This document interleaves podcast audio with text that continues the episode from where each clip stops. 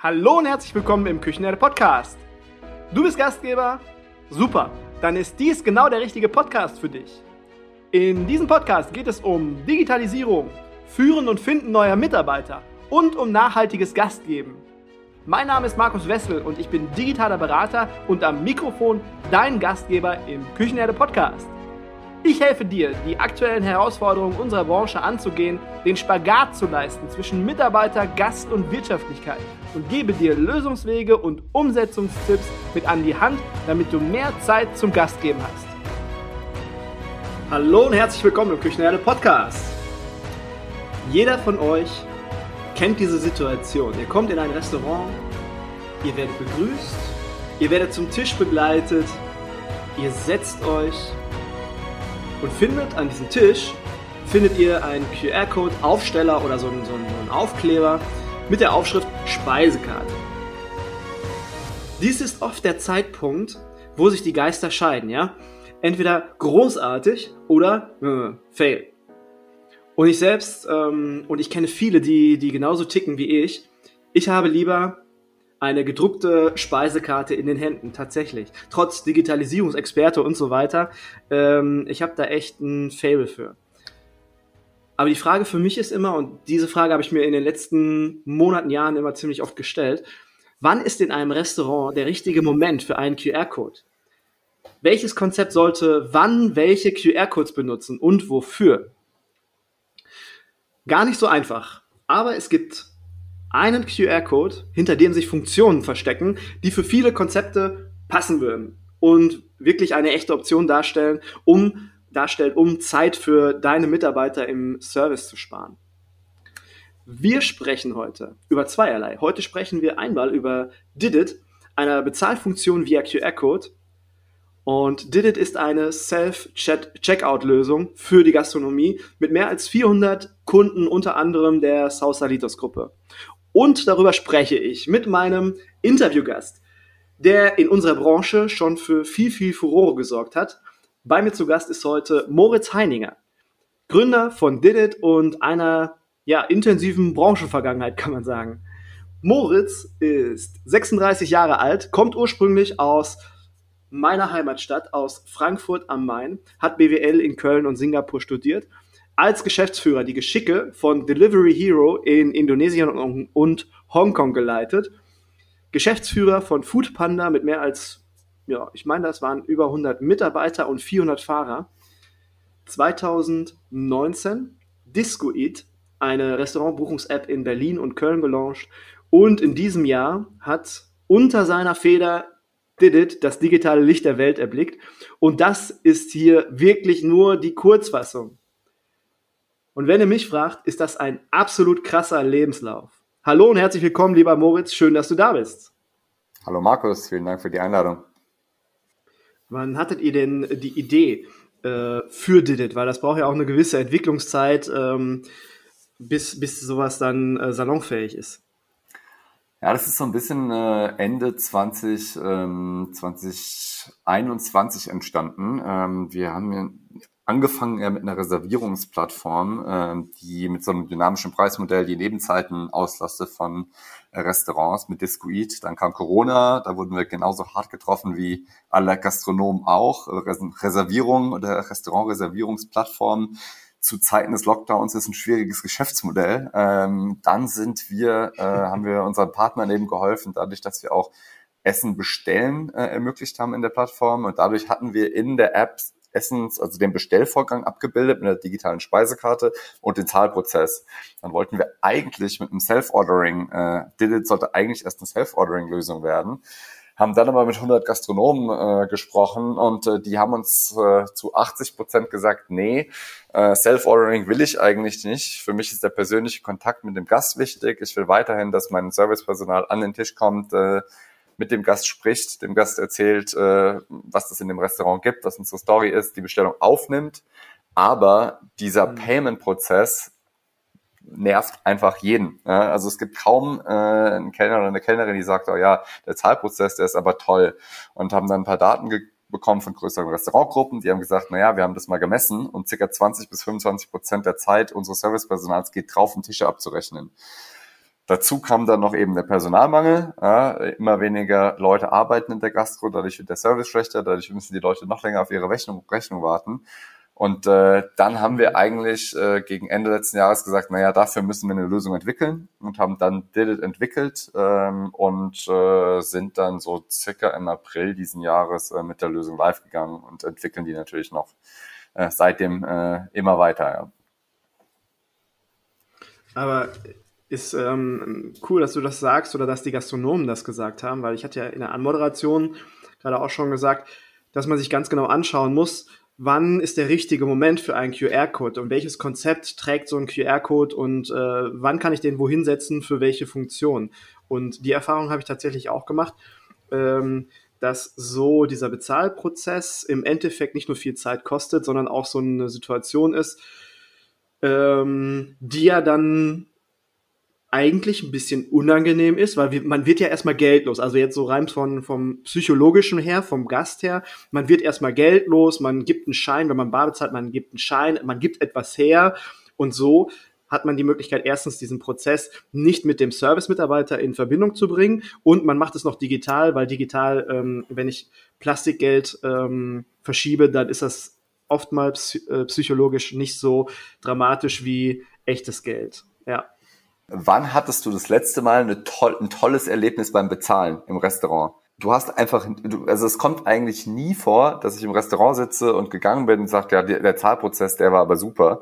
Es kommt aber extrem oft vor, mhm. dass ich sitze am Ende zahlen will. Es dauert ewig, weil das Servicepersonal nicht kommt und ich eigentlich einen perfekten Abend da am Ende nur noch versaut wird, weil ich einfach nur noch gehen will und zehn Minuten, eine Viertelstunde auf die Rechnung warten muss. Oder ich bin mittags mit meinen Kollegen unterwegs. Wir sind zu fünf zu sechs. Natürlich zahlt jeder selbst. Und dann dauert es noch zehn Minuten, äh, bis äh, Kellner und Kellnerinnen von Person zu Person zu Person gegangen sind. Und einer will mit Karte und einer will mit Bar und ich hatte das bezahlt und äh, ich hatte Folgendes bestellt. Also es dauert einfach und es nervt. Ne? Und wir, unser Ziel ist eigentlich, den Zahlprozess ja fast äh, lustig oder humorvoll zu gestalten, indem wir die Lösung eben so gebaut haben, dass sie extrem einfach ist, aber dann auch noch gewisse äh, lustige Elemente wie wie GIFs, die man eben als Restaurant selbst wählen kann, äh, gezeigt bekommt als Gast und man geht eigentlich mit dem Lachen, bekommt die Rechnung digital und ähm, ja, das ist genau das Problem, was wir eigentlich angehen wollen. Es gibt eigentlich selten einen tollen Checkout-Prozess. Ne? Vielleicht noch in einem Michelin-Stern, mhm. wenn am Ende wirklich jemand kommt und ich eine Konversation habe und äh, nochmal irgendwie fünf Minuten quatsche. Aber wie oft kommt das denn vor im Schnitt? Bist du denn so eher der Typ, ich hatte vorhin gesagt, dass ich eher der, der Oldschool-Typ bin, der eine Papierspeisekarte in der Hand braucht, nicht braucht, aber gerne hat. Bist du denn eher der Team, äh, Typ Team Speisekarte oder QR-Code? Ähm, ich bin wahrscheinlich eher äh, der, der Typ äh, QR-Code. Wobei ich dazu sagen muss, es kommt drauf an. Ne? Also in fast allen Restaurants, in Deutschland zumindest, wenn ich eine Speisekarte per QR-Code habe, öffnet sich eine PDF-Datei auf meinem Handy äh, und dann muss ich eben noch kompliziert reinzoomen und überhaupt schauen, was auf der PDF-Karte überhaupt äh, steht. Und das ist eine komplette Katastrophe. In dem Fall bin ich immer der Typ Speisekarte.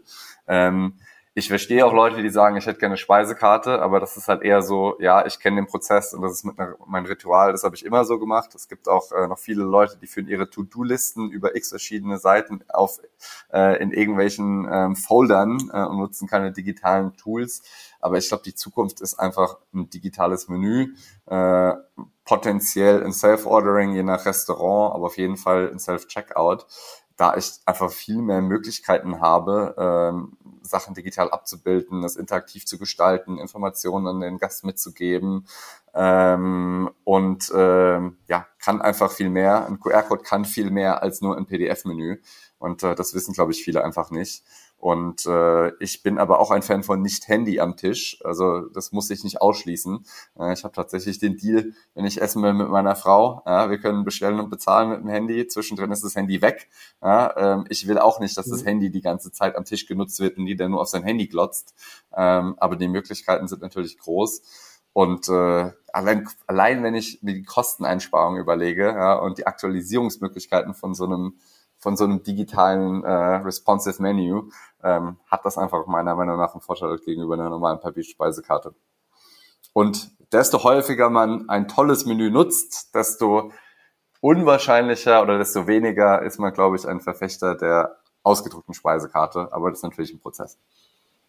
Woran liegt es denn überhaupt, dass die einen lieber ein Stück Papier in den Händen halten und die anderen äh, lieber per QR-Code am Smartphone ihre, ihre ähm, Karte einlesen? Woran liegt das?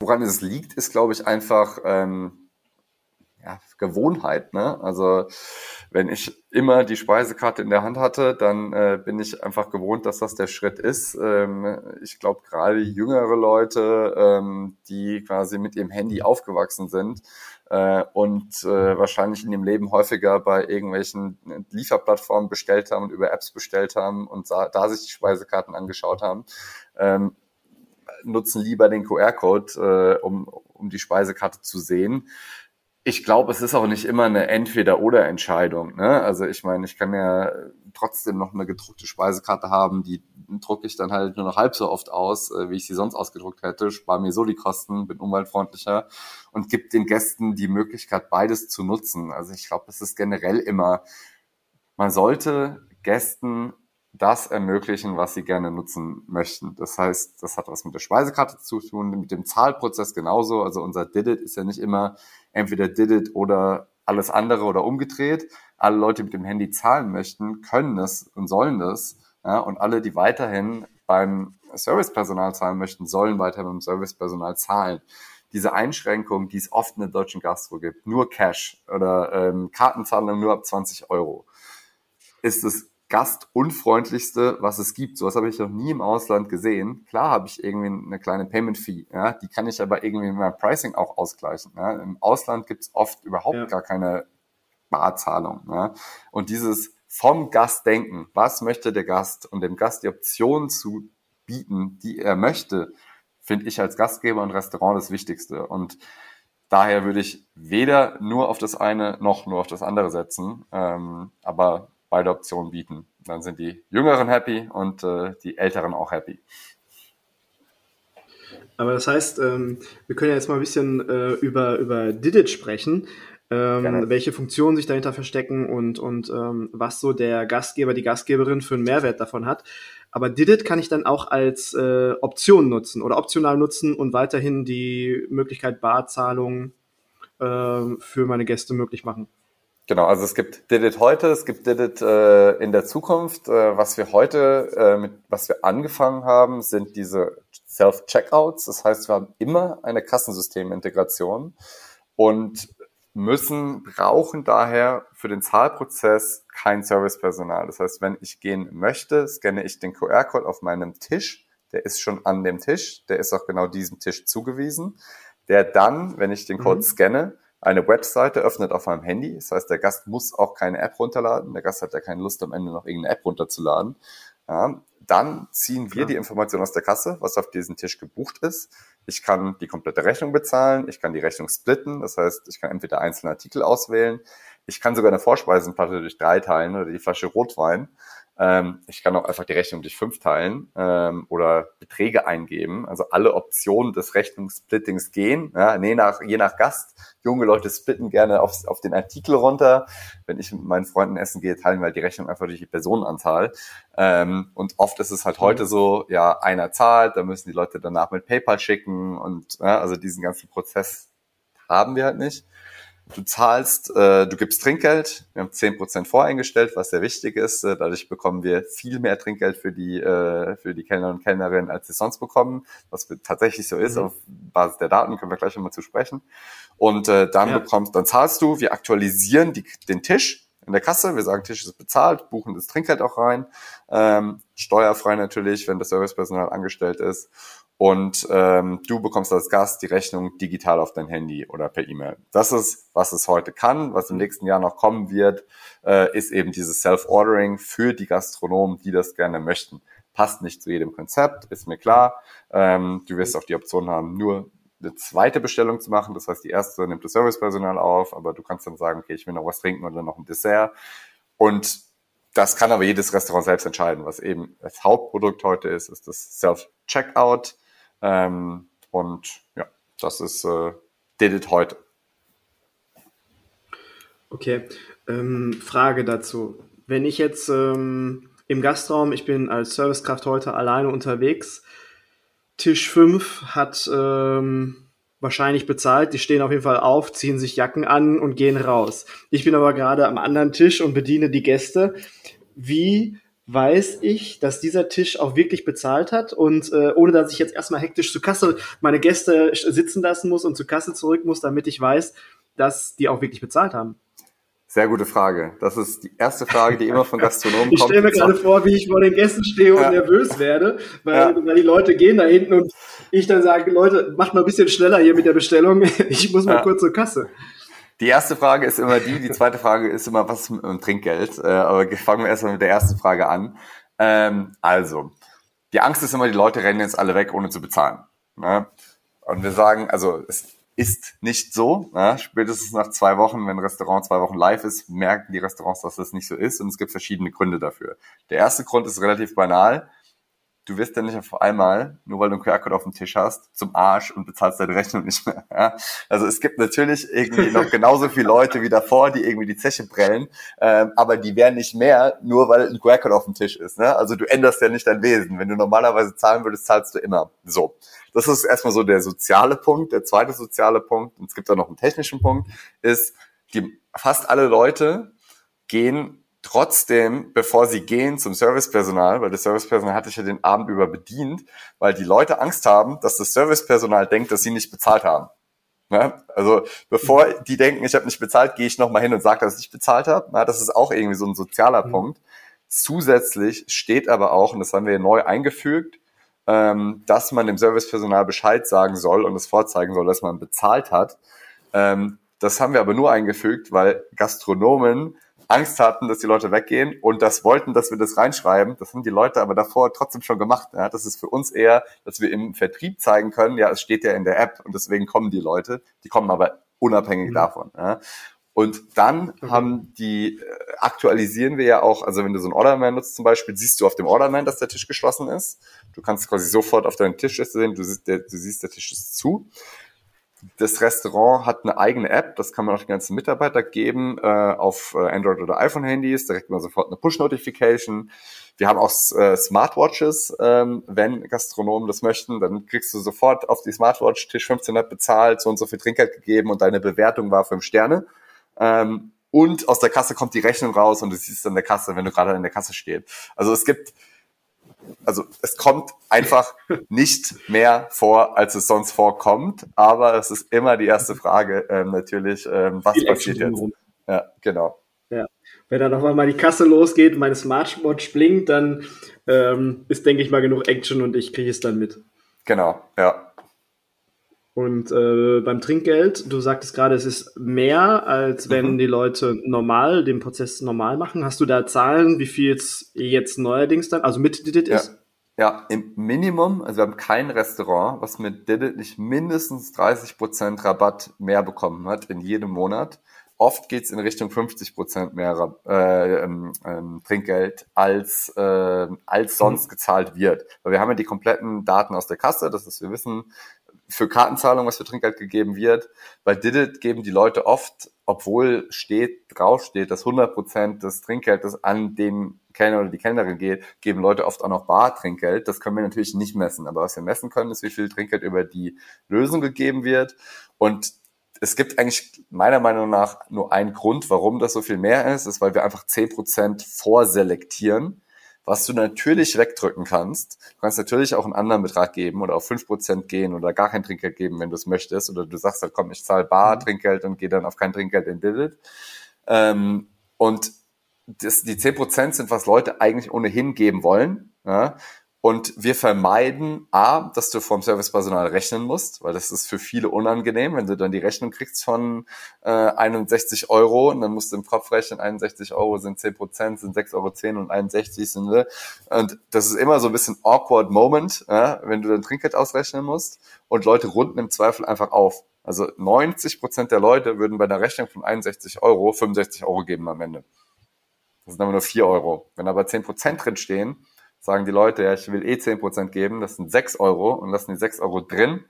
Ja, und oft sind die Leute auch einfach zu faul, das wegzudrücken. Das ist einfach auch eine gewisse Trägheit, so dass wir eben im Endeffekt mehr Trinkgeld bekommen für das Servicepersonal, obwohl das Servicepersonal weniger Arbeit hat. Ja. Und äh, wir alle zwei Wochen schicken wir ein Update, wir vergleichen die Trinkgelder, zeigen wirklich, dass es mehr ist, ähm, auf Kellner- oder Kellnerin-Ebene. Ähm, und mhm. das können wir klar nachweisen mit Daten. Und ähm, ich habe nicht nur mehr Trinkgeld dann und äh, weniger Arbeit, sondern auch mehr Gäste, weil der Tischumschlag dann auch entsprechend höher ist, weil die Leute schneller gehen können, wenn die Hütte genau. voll ist. Und mehr Umsatz, weil du mehr Bestellungen aufnehmen kannst. Weil wenn du jetzt jeden, jede Stunde zehn Minuten weniger Zeit mit Tische abrechnen verbringst, ja, in der Zeit kannst du auch deutlich mehr Bestellungen aufnehmen ja, von den anderen Leuten oder halt den Service verbessern, dich mehr kümmern oder auch mehr quatschen mit den Leuten. Ja. Man kann sagen, du kannst mehr Umsatz machen, ja, das ist für die einen Restaurants wichtig, für die anderen Leute ist es wichtig, mehr Zeit zu haben für seine Gäste. Ähm, und oft heißt mehr Zeit mit Gästen auch mehr Umsatz. Also ja. Worin besteht bei euch der Unterschied zu zum Beispiel PayPal oder äh, Luca? Ähm, zum einen benötigt der Gast bei uns nicht die App. Ja, das heißt, ich muss nicht, äh, der Gast kann nicht nur zahlen, wenn er schon die App hat, oder ich muss den Gast nicht dazu bekommen, die App runterzuladen. ist, glaube ich, ein wichtiger Punkt, weil die meisten Leute, es geht ja gerade darum, Arbeit wegzunehmen vom Servicepersonal und vom Gast mhm. und den ganzen Prozess bisschen schneller zu machen. Ähm, zum anderen sind, wird immer bei dieser App aus der App bezahlt, die halt auch nicht aussieht wie meine eigene Brand. Das heißt, alle Gestaltungsmöglichkeiten, ähm, die wir bieten, von Farbgebung, Logos, von äh, irgendwelchen GIFs oder Gewinnspielen, die ich einfügen kann. Ja, das geht einfach nur, wenn du eine, eine, eine Lösung hast, die in deiner, deiner Brand gestaltet ist. Und das geht eben bei Didit. Das geht bei allen App-basierten nicht, weil da hat der Gast halt eine App und die sieht aus, wie sie immer aussieht. Wir haben immer eine Kassensystemintegration. PayPal hat nie eine Kassensystemintegration. Meines Wissens nach auch Luca fast nie. Ähm, und äh, dadurch wird einfach keine Arbeit gespart. Ne? Also ich muss trotzdem meine Hand heben, Servicepersonal muss mich sehen, muss kommen, ich will bezahlen, muss wieder gehen, muss die Rechnung bringen. Auf der Rechnung ist dann der QR-Code drauf. Dann muss ich den QR-Code äh, scannen. Kellner oder Kellnerin steht neben mir, guckt, dass ich es richtig in meine App eingegeben habe. Ob es dann bei der Kellner-App ankommt, ist das nächste. Dann muss ich wieder zur Kasse gehen und die Kasse wieder aktualisieren. Ja, und habe im Endeffekt wahrscheinlich ein bisschen Payment Fees gespart. Ne? Ähm, und äh, klar, zurzeit haben äh, manche Marktbegleiter sehr attraktive, ähm, ich sag mal, Cash-Boni, um das Produkt auszuprobieren. Die würde ich im Zweifel auch alle mitnehmen. Aber es wird halt, also wir lösen halt ein aktives ein Problem, was eben existiert, der Personalmangel und äh, Zeit- und Kostendruck. Und äh, das tun mhm. App-basierte Lösungen, die nicht integriert sind, eben nicht im gleichen Maß. Und Self-Ordering und so weiter haben die alle nicht. Also das, wo wir uns noch hinentwickeln, was für ein paar Gastronomen und Gastronomen relevant ist, ähm, gibt es da nicht und wird es da auch nicht geben. Ähm, du hast ja gerade gesagt, ihr hört ja jetzt nicht beim Thema Bezahlung auf, sondern das Thema Self-Ordering ist dann auch das äh, Didit von morgen. Und ihr seht Didit ja auch als Marketingplattform. Was habt ihr, was meint ihr genau damit? Also unsere Vision ist eigentlich, ähm, Gastronomen, Gastronomen dabei zu helfen, alle Touchpoints, die sie mit ihren Gästen haben, zu digitalisieren. Das heißt, was wir nicht können, sind irgendwelche Sachen, die Back of the House sind, Staff Management, Inventory Management, Supplier und so weiter. Da kennen wir uns nicht aus, wo wir uns sehr gut auskennen. Und wir kommen ja aus der B2C-Ecke. Wir haben ja angefangen mit der Discoid-App. Das heißt, wir können Produkte bauen, die am Ende der Gast, der Endnutzer ähm, ja, benutzt. Und äh, aus dem Winkel kommen wir. Das heißt, Didit ist die, das Payment-Produkt. Das ist sozusagen ähm, die, die Plattform, auf der wir dann wiederum andere Themen aufbauen oder teilweise auch schon haben. Das eine ist ähm, eine Bewertungsplattform. Du kannst jetzt schon am Ende deines äh, Aufenthalts drei bis fünf Sterne geben ne, oder eins bis fünf Sterne. Wenn du drei Sterne oder weniger ähm, abgegeben hast, bist du nicht happy. Da bleibt die Bewertung intern. Das heißt, die Gäste haben die Möglichkeit, sich auszukotzen, was äh, Gäste gerne mal tun, wenn sie nicht happy sind. Aber das passiert jetzt eben nicht mehr mit einem mhm. Stern auf Google, sondern ich habe mein Handy in der Hand. Ich habe jetzt die Möglichkeit, dem Restaurant zu sagen, dass ich es richtig doof finde. Gebt meine drei Sterne, schreibt noch was doof war, schickt die Bewertung ab und habe dann quasi die Möglichkeiten gehabt, äh, ja, mein Feedback zu geben. Bei vier oder fünf Sternen haben wir die Möglichkeit, das Ganze auf Google weiterzuleiten. Das heißt, ich sammle auch gute Bewertungen. Ja, das heißt, diesen Marketing-Teil ist was, was, äh, was wir machen. Später kommt dann noch ein komplettes Analyse-Tool für meine Bewertung dazu. Ich kann E-Mail-Adressen abgreifen, was übrigens auch nicht bei den Third-Party-Apps geht, also sowas wie PayPal. Ähm, ich bekomme die E-Mail-Adresse von einem Gast, wenn er zustimmt. Das heißt, ich habe die Möglichkeit, mir eine mhm. E-Mail-Liste mhm. aufzubauen mit meinen Restaurantgästen. Das kann ich sonst vielleicht nur, wenn ich ein Ordering, White Label Ordering auf meiner Webseite habe und äh, habe so die Möglichkeit, mit meinem Gast in Austausch zu treten, wenn er nicht mehr im Restaurant ist, um Updates zu senden, äh, neue Speisekarte, News, wie auch immer. Ähm, bekomme also so mhm. Marketingfähigkeiten, die sonst nur ein E-Commerce-Store hat. Und dann haben wir noch die ganzen Reservierungsfeatures mit Reservierung über Google Maps, äh, Essen bestellen über Google Maps. Ähm, bald kommt das ganze White Label für die eigene Webseite. Das heißt, ich brauche nicht mehr diese ganzen Third-Party-Reservierungs- und Bestell-Apps und so weiter. Also da kommt noch relativ viel und das basiert halt alles auf diesem, auf dem Didit-Produkt. Und äh, ja, alles, wo ich einen Kontaktpunkt zu meinem Gast habe, das digital, digitalisieren wir und da helfen wir den Gastronomen. Ähm, ich habe die Erfahrung gemacht, dass man, wenn man sich eine E-Mail-Liste aufbauen möchte, damit man uns, den Gast auch ansprechen kann, wenn jetzt Valentinstag ist oder das Gänseessen, ähm, diese E-Mail-Liste baut man sich meistens auf im Reservierungsprozess. Ähm, dass die Leute sich dann dort anmelden und sagen, hier, ich bin äh, Lieschen Müller und ich komme dann und dann, möchte einen Tisch für vier Personen. Ja, bitte speichert meine E-Mail-Adresse, ich möchte über Angebote, was weiß ich, informiert werden. Das ist so der größtmögliche Faktor aus meiner Erfahrung mhm. heraus, wo sich dann eine E-Mail-Liste aufgebaut wird bisher. Und wie viele Leute reservieren online? Das ist zwar schon mehr geworden, aber das ist immer noch äh, ein, ein kleinerer Teil, weil die meisten Leute reservieren wirklich meistens telefonisch. Das wird dann meistens nicht in irgendein System übertragen.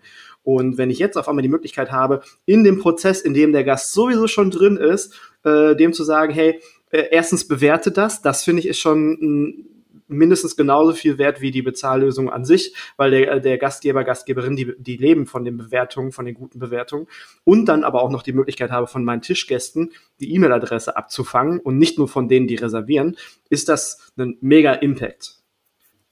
Was mich äh, da jetzt noch interessieren würde, was kostet das denn überhaupt, wenn ich mich als Gastgeber dafür entscheide?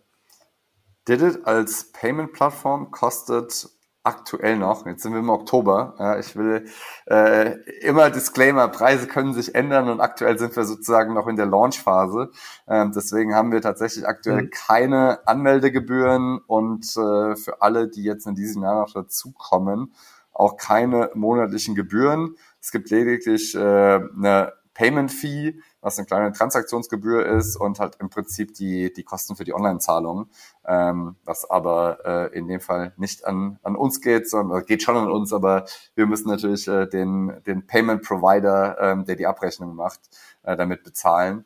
Und äh, von daher äh, erstmal in diesem Jahr zumindest noch ähm, sehr, sehr, sehr, sehr, sehr äh, niedrige Hürde einzusteigen, weil man wirklich keinen Jahresvertrag oder wie auch immer abschließt. Äh, wenn man wirklich irgendwann, kam noch nie vor, aber sollte ich als Gastronom sagen, ja, Didit gefällt mir doch nicht, ähm, nehme ich halt die QR-Codes vom Tisch, aber es kam noch nicht vor und deswegen können wir das auch mit gutem Gewissen äh, noch so machen. Ja, man muss sich ja jetzt mal überlegen.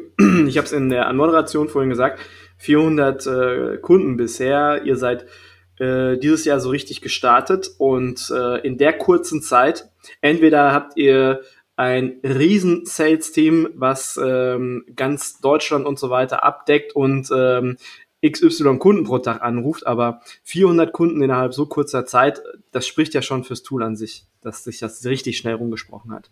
Ja, es ist vor allem relativ einfach zu erklären, ne? weil es ist, das, der Gastronom, die Gastronomin oder das Servicepersonal muss nichts lernen. Ich habe keine große Tool-Umstellung sozusagen. Es ist nicht so, dass ich jetzt irgendwie das Kassensystem austausche oder irgendein Staff-Planning-Tool einführe, was die Leute erstmal kompliziert lernen müssen.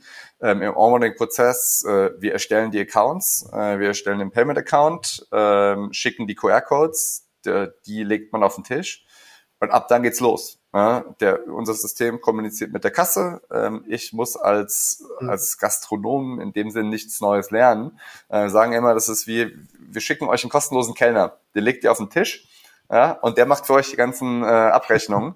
und äh, äh, er oder sie ist, ist immer da, immer gut angezogen, immer gut drauf, nie krank. Ähm, und äh, alles andere ja, macht, macht er oder sie alleine.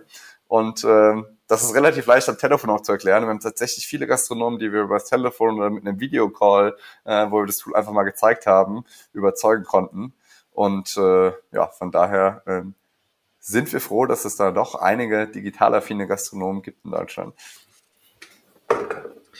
Ähm, welche Kasse muss ich dann haben, damit das funktioniert? Ähm, es, gibt, es ist ja eine gute Frage, es kommen ständig neue dazu. Also wir sind, und das ist was, um da auch, äh, ich sag mal, da muss man, glaube ich, auch mal transparent oder fair sein, was wir am Anfang ein bisschen unterschätzt haben. Wir haben gedacht, dass diese Kassensystemintegrationen äh, deutlich leichter und schneller vorangehen. Wir haben jetzt Ende November, äh, fingers crossed, wenn alles gut geht, ähm, die ersten sieben Kassensysteme angeschlossen sozusagen.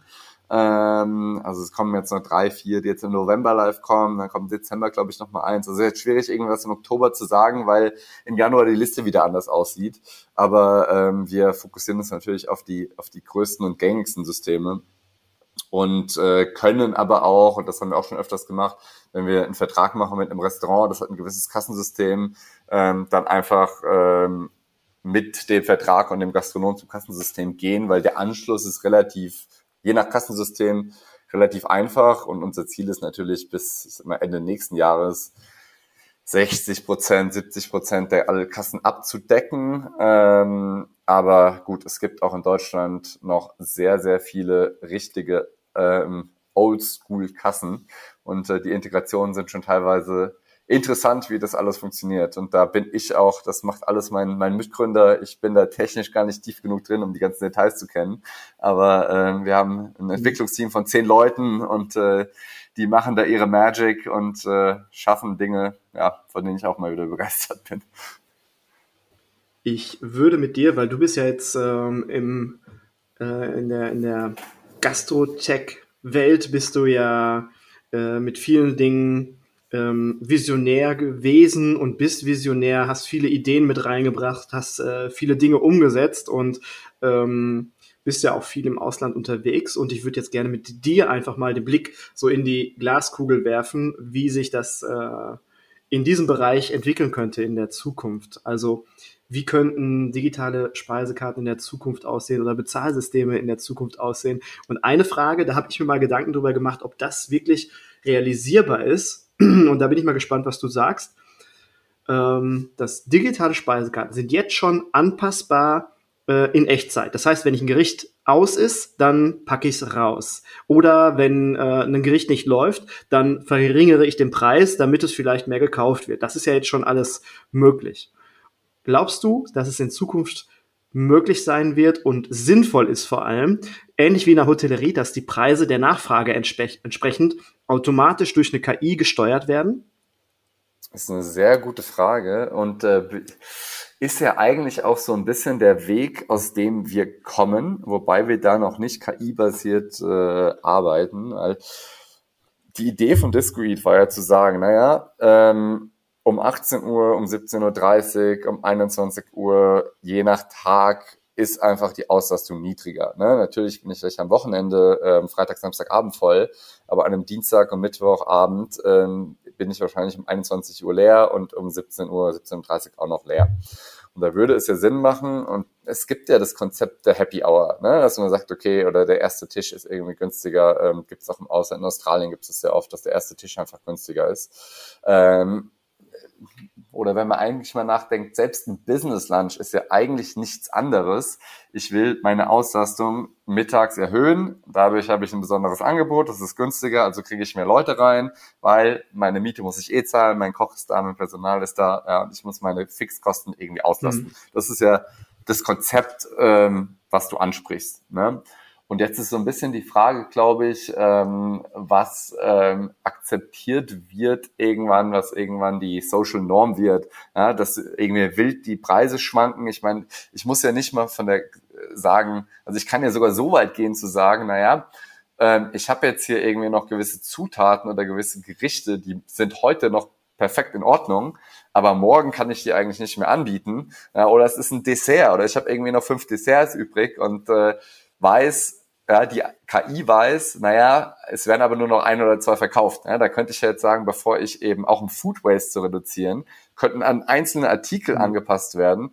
Ähm, ja, also ich glaube, da kann schon sehr viel passieren. Ich glaube, der Gast an sich muss sich da, glaube ich, erstmal ein bisschen dran gewöhnen. Aber irgendwann wird das erste Restaurant damit anfangen und so ein bisschen Stein ins Rollen bringen, weil ich dann natürlich im Endeffekt, wenn ich meine P&L anschaue als Gastronom, so sehr ich Gastgeber, Gastgeberin bin und quasi mich immer um den Gast kümmern will, fürs perfekte Erlebnis kümmern will, bin ich auch ein, führe ich auch ein Geschäft. Ja, und ich glaube, dass in dem Punkt, den du ansprichst, noch extrem großes Potenzial ist, in Zukunft einfach meine Umsätze und, und Gewinne zu optimieren, äh, indem ich Food Waste reduziere und meine Auslastung erhöhe zu bestimmten Tages- und Uhrzeiten. Und äh, da kann so ein Modell extrem äh, Sinn machen. Ja. Hm, ich glaube ja, ich habe ja da auch eine, eine Theorie, gerade was die Akzeptanz betrifft Akzeptanz der Gäste bei so einem Modell, da kann ich mir viele vorstellen, gerade bei uns in Deutschland mit unserer äh, Mentalität äh, und unserem Mindset, dass viele die Arme in die Höhe werfen und sagen, wie könnt ihr so eine Katastrophe, ich habe gestern noch 12,50 Euro bezahlt, so in die Richtung. Aber ich glaube, dass sich, äh, ich weiß nicht, wie viele Jahre es dauern wird, aber Jetzt im Moment hat sich ja schon durch Corona, durch diese ganze Situation in den letzten zwei Jahren, äh, haben wir ja schon verstanden als Gast, oh, ich muss früh genug reservieren, wenn ich Freitag irgendwo hingehen möchte. Das haben wir schon verstanden. Ja. Jetzt kommen auch manche auf den Trichter und verstehen, oh, wenn ich reserviere und nicht früh genug absage, dann kostet das Geld. Jetzt muss ich dann auch mhm. was dafür zahlen. Äh, das dauert vielleicht richtig. noch ein Jahr, anderthalb, dann haben es alle gefressen. Ja. und äh, jetzt auch, das läuft auch parallel ab. Ähm, merken die Leute, ich zahle für mein Schnitzel nicht mehr 13,50 Euro, sondern das kostet jetzt 21 Euro. Äh, und ich habe verstanden, warum das so ist, weil in der Gastronomie sind viel zu wenig Leute. Äh, das merke ich ja selber, weil Ruhetage nicht mehr einer, sondern jetzt sind zwei Ruhetage. Das kommt vom Personalmangel. Das kriegt ja jeder Mensch da draußen mit. Versteht dann, wenn er ein bisschen clever ist, versteht dann auch, dass das Schnitzel jetzt so teuer sein muss, damit die Leute bezahlt werden können mit einem vernünftigen Lohn. Mhm. Und ich glaube, dass diese Schritte alle notwendig sind, um dann die Brücke zu schlagen, um dann auch vielleicht so eine Maßnahme umzusetzen. Mhm. Dass der Gast dann auch sagt, okay, verstehe ich, ich bin jetzt in einer hochfrequentierten Zeit, dann ist mein Essen halt ein bisschen teurer, aber den Luxus gönne ich mir halt. Also das glaube ich, das ist der Weg. Äh, das sagt hier meine Glaskugel gerade so. Ich stimme dir da 100% zu und das Konzept kennen die Leute auch aus, äh, wenn sie in der Nebensaison in Urlaub fahren, kostet das gleiche Hotel weniger, ich bekomme den gleichen Service. Wenn es regnet und alle jetzt mit ja. Uber fahren wollen, macht Uber 30, 40, 50 Prozent Surcharge und meine Uberfahrt wird teurer, weil ich weiß, okay, alle wollen jetzt gerade ein Uber. Ja, und ähm, es ist in der Gastronomie nicht angekommen, es wird irgendwann dahin kommen, weil Angebot und Nachfrage, äh, da muss ich kein BWLer sein, um das Konzept irgendwann zu verstehen. Und in desto mehr anderen Branchen das üblich wird, desto mehr werden die Leute das auch in der Gastro verstehen und in der Hotellerie ist es schon immer so. Ähm, hm. Ja, von daher stimme ich dir zu. Wenn ich in die Glaskugel schaue, äh, sehe ich die Zukunft auch. Ich hoffe nur, dass es keine sehr ferne Zukunft ist, sondern äh, dass die deutsche mhm. Gastro äh, ja, digital äh, sich schneller äh, entwickelt, äh, dorthin, wo andere Länder vielleicht schon sind. Ja, das ist der Appell an euch da draußen. Ruft mich an. Ruft mich an, ich helfe euch. Genau, oder auch andere Tech-Bieter, ja. Also es gibt ja so viele andere tolle Lösungen, äh, die ich nutzen kann in verschiedenen Bereichen. Ähm, ja. Ich glaube, es macht Sinn, äh, da mal ein bisschen von dem, das haben wir schon immer so gemacht und das brauche ich nicht, äh, wegzukommen, weil Corona hat viele zum Umdenken gebracht in vielen Branchen und äh, man kann die Zeit nutzen und sich eben besser aufstellen. Lieber Moritz, du bist mein Gast im Küchenherde Podcast und dem Gast im Küchenherde Podcast gebührt die Ehre, ähm, das letzte Wort zu haben. Ein Zitat, ein Shoutout, das, was du immer mal gerne in die Gastrowelt hinaus schreien wolltest. Und ich würde mich an dieser Stelle schon mal von euch da draußen allen verabschieden. Vielen lieben Dank, dass ihr zugehört habt. Vielen lieben Dank äh, für eure Zeit, für euer Ohr. Und ich freue mich, wenn ihr in der nächsten Folge wieder mit dabei seid. Und jetzt, lieber Moritz, schön, dass du da warst und dir gehört das letzte Wort. Du darfst den Küchenherde Podcast abschließen. Vielen lieben Dank, Markus. Also ich glaube, äh, man hat es ja ein bisschen mitbekommen, dass ich ein großer Verfechter neuer Technologien bin. Ähm, ich glaube, nicht jede Technologie ist per se gut oder schlecht. Nicht jede Technologie ist zwangsweise das Richtige für mich. Äh, man muss nicht auf Teufel komm raus alles digitalisieren. Aber ich glaube, man sollte ein relativ genaues Verständnis davon haben, was es am Markt für Lösungen gibt und wie einem äh, die Lösungen weiterhelfen können. Und äh, wenn man selbst nicht die Expertise mitbringt, dann sollte man sich Unterstützung holen. Ich glaube, das ist, äh, kann auch nicht Anspruch, der Anspruch sein, dass äh, jeder Gastronom ein absoluter Digitalexperte ist.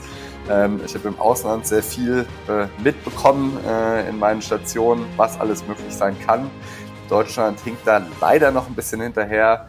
Aber ähm, lass uns den, den Umschwung äh, aus Corona nutzen. Es gibt einen riesen Personalmangel, es gibt einen riesigen Kostendruck. Ähm, es gibt viele Tools wie Didit, die einen effizienter machen, die einem dafür helfen, dabei helfen, ein besseres Gästeerlebnis zu haben. Und es gibt Leute wie Markus, die einem auch dabei helfen können, äh, wenn man Fragen hat. Also ähm, seid offen für Neues und schaut, wie euch die Technologie helfen kann.